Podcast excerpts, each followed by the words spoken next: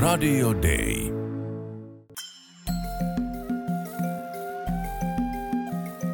Usko, toivo, rakkaus. Mutta suurin niistä on rakkaus. Kirkko maailmalla. Tervetuloa Nojatuolimatkalle Kaakkois-Aasiaan. Minä olen Anna Peltonen ja tänään kuulet ajankohtaisia kuulumisia Myönmarista ja Taimaasta, kun vieraanani on Suomen lähetysseuran aluejohtaja Olli Pitkänen. Helmikuun alussa tuli täyteen surullinen vuosipäivä Myönmarin sotilasvallan kaappauksesta. Sinä Olli Pitkänen kävit vastikään Pohjois-Taimaassa Myönmarin rajalla. Niin kertoisitko hieman tuosta matkasta? Mitä siellä oikein tapahtui? Kävin Mai Hong Sonissa ihan Myanmarin rajalla. Se on taimaalainen pikkukaupunki, idyllinen, jossa valtava hienot vuoret ympärillä, patikoijan ja turistin unelmapaikka, mutta siinä rajan takana on tapahtunut tässä viimeisten kuukausien aikana ikäviä juttuja ja, ja tuossa tammikuun alkupuolella eränä aamuna ihmiset heräsivät siihen, että siinä ihan muutaman kilometrin päässä Myanmarin sotilasjuntan armeijan hävittäjät iskivät sinne tietylle vuorelle ja tietysti se herätti paljon pelkoa ja kysymyksiä, että mitä on tapahtumassa. Nuo iskut pysyivät siellä Myanmarin puolella, mutta sen seurauksena noin tuhat ihmistä joutui pakenemaan kodeistaan. Osa oli tosin pakolaisleirillä siellä Myanmarin puolella ja he sitten tulivat raja yli Taimaan puolelle. Ja tapasin siinä Taimaan viranomaisiakin ja he kertovat siitä, kuinka tuo pakolaistulva tuli sitten raja yli karkuun ja ihmiset, ihmiset pakenivat peloissaan, koska kyse oli omasta hengestä ja siellä sitten Taimaan puolella he saivat turvapaikan, kunnes sitten nämä iskut laantuivat ja nämä ihmiset pääsivät palaamaan takaisin.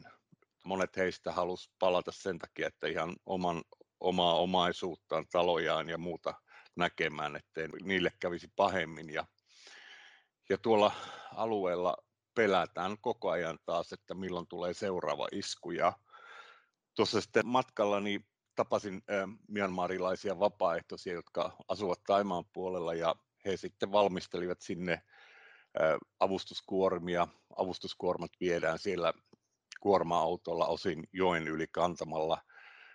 Tieverkosto on äärettömän surkea ja sitten toisaalta siinä on ongelmana on se, että siellä joutuu pelkäämään näitä armeijan iskuja jatkuvasti. Ja tota, siellä sitten kerättiin kaikenlaista ruokatavaraa. Ruoasta on kova pulaa, riisiä, chiliä, keittoöljyä, kaikkea mahdollista, jota sitten kuljetetaan usein yöllä, yöllä sen takia, että armeija iskuja peläten ja armeija käyttää näitä droneja, jotka lentelee ja kartoittaa sillä, missä ihmiset kulkevat ja ne aiheuttavat valtavaa pelkoa ja siksi avustuskuormat viedään usein yöllä. Alueella on tosi kylmä ja vilpasat yöt, että tuolla Mahong-songissakin mäkin heräsin aamulla kello viisi siihen, että mua kylmi, kun me asutaan Pankokissa ja täällä Pankokissa on melkein aina plus 30 tuolla Mahong-songissa, niin lämpötila putoaa lähelle plus 10, eli siellä on vilposta ja peitoista on kova pula myös tuolla leireillä ja peittoja sitten kerättiin siihen avustuskuormaan, että niitä viedään sitten tuonne rajan taakse.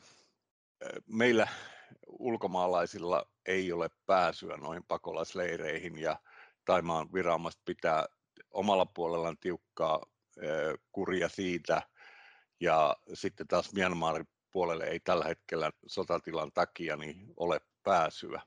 Tämä vuosi on ollut surullinen monella tapaa, sillä arviolta 12 000 ihmistä on menettänyt henkensä näissä mielenosoituksissa ja erilaisissa sotilasiskuissa ja näitä iskuja on alkanut koko ajan tulla enemmän ja enemmän ja tosiaan näillä vuoristoisilla seuduilla niin hyvin usein nämä iskut on sellaisia, että ne tulee sitten yllättäen, hävittäjät lentävät ja tulittavat sitten näitä kyliä. Me ollaan lähetysseurana meidän kumppanin Europe Perma Officein kautta oltu toimittamassa ruokaa muun muassa sinne. Ja nyt viimeinen, viimeinen sitten tämmöinen isompi avustus oli, että me järjestettiin radiopuhelimia. Radiopuhelimet on sitä varten, kun monilla näistä paikoista, niin kun armeija hyökkää, niin ensimmäiseksi se katkaisee kännykkälinjat, eli kommunikointi loppuu ja sen takia näillä radiopuhelimilla pystytään sitten välittämään tieto pakolaisleiriin, että armeija on tulossa ja ihmiset pystyvät sitten pakenemaan ja menemään muualle jonnekin turvaan, koska nämä, valitettavasti nämä pakolaisleirit on yksi näistä kohteista, joihin hyökätään. Entä miten lähetysseura tulee jatkossa tukemaan Myömarin yhteistyökumppaneita? Lähetysseurana meillä on olemassa kanavat, mitä kautta me, me pystytään ensinnäkin noilla rajaseudulla auttamaan myanmarilaisten järjestöjen kautta niin, että apu menee turvallisesti perille rajan toiselle puolelle.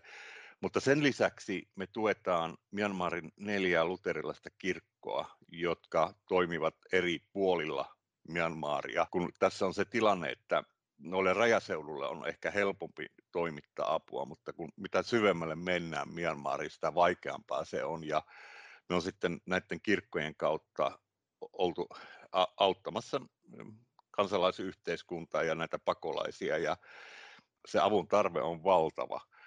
Kun jos ajatellaan, että kukaan ei ihan tarkkaan tiedä, miten paljon näitä maan sisäisiä pakolaisia on, heitä on paljon, se, heitä on tuhansia ja tuhansia, ja se määrä kasvaa, niin kiitos usealle Suomen luterilaiselle seurakunnalle, jotka on tukenut meitä taloudellisesti, että me on pystytty toimittamaan sinne apua.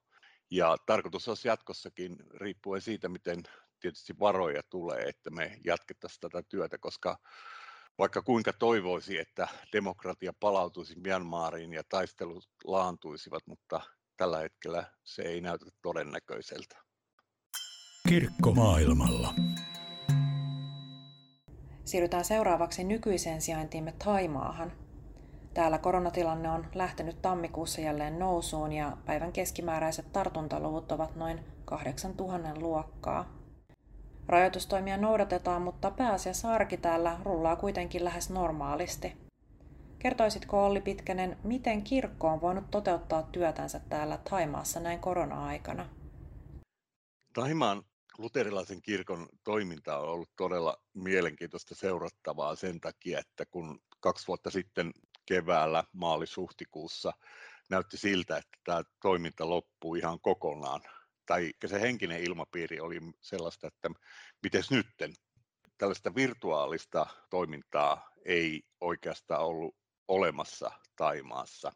Ja taimaalainen kulttuuri on pitkälle tällainen äh, lähellä olemisen, yhdessä olemisen kulttuuri. Eli, eli niin kuin mielellään tullaan yhdessä Jumalan palveluksiin, tullaan yhteen, pidetään raamattupiirejä ja tehdään diakoniatyötä, sitä tehdään yhdessä ja yksi, kaksi yllättäen, tosiaan kaksi vuotta sitten se kaikki loppui ja muistan silloin alkuaikoina käyneen keskusteluja seurakunnan työntekijöiden kanssa ja se oli vähän semmoista, että pitäisikö nyt panna välillä pillit pussiin ja odotella, kun korona on ohi.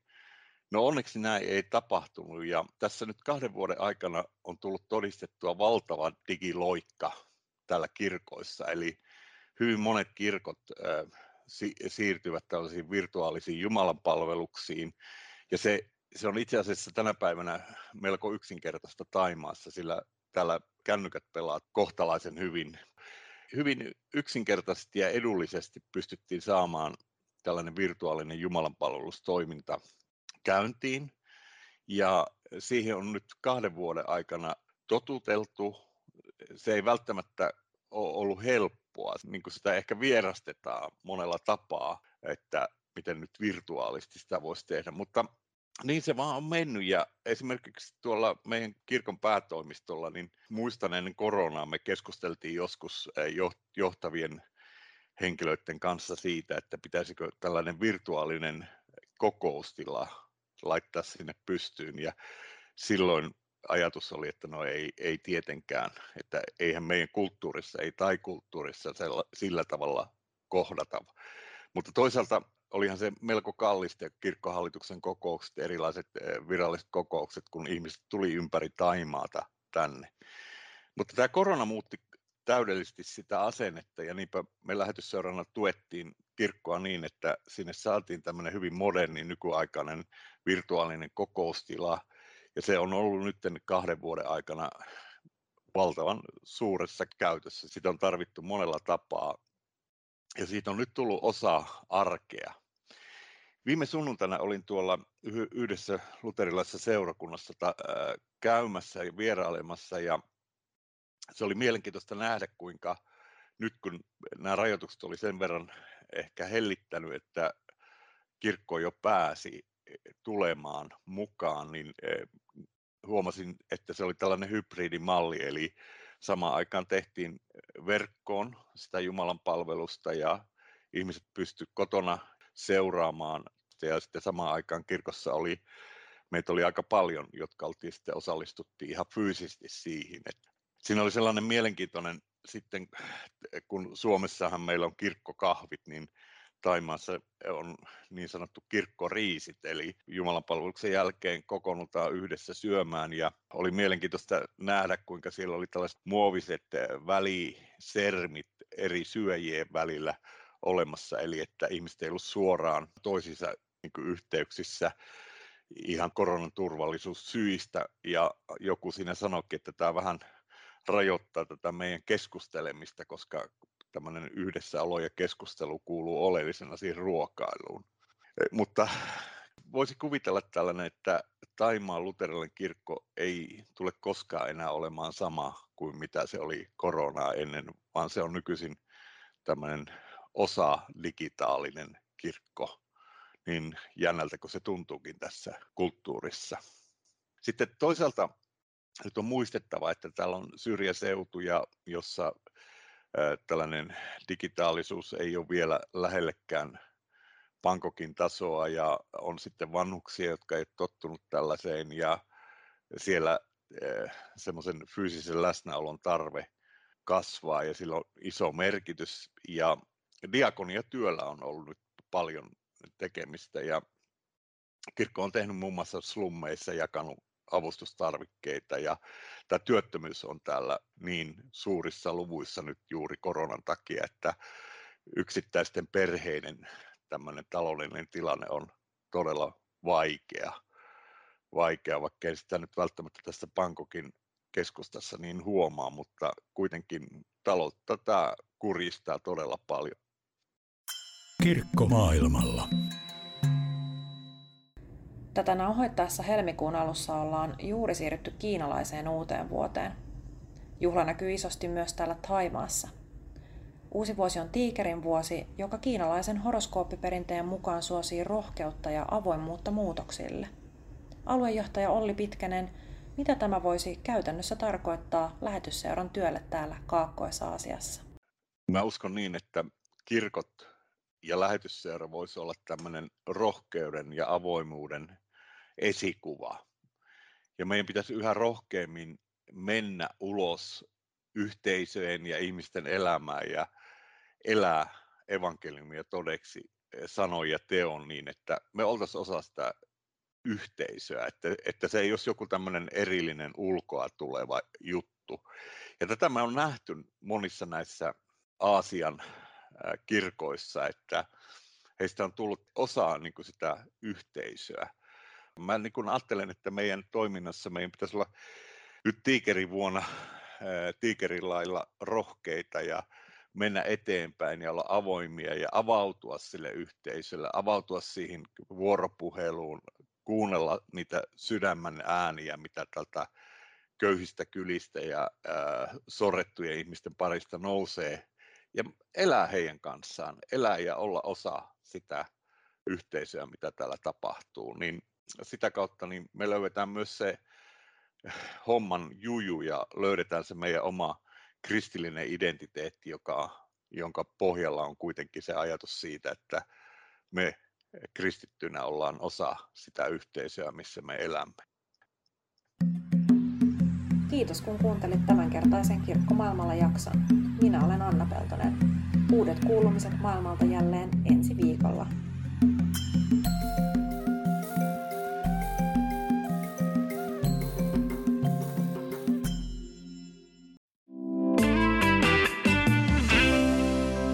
Radio Day.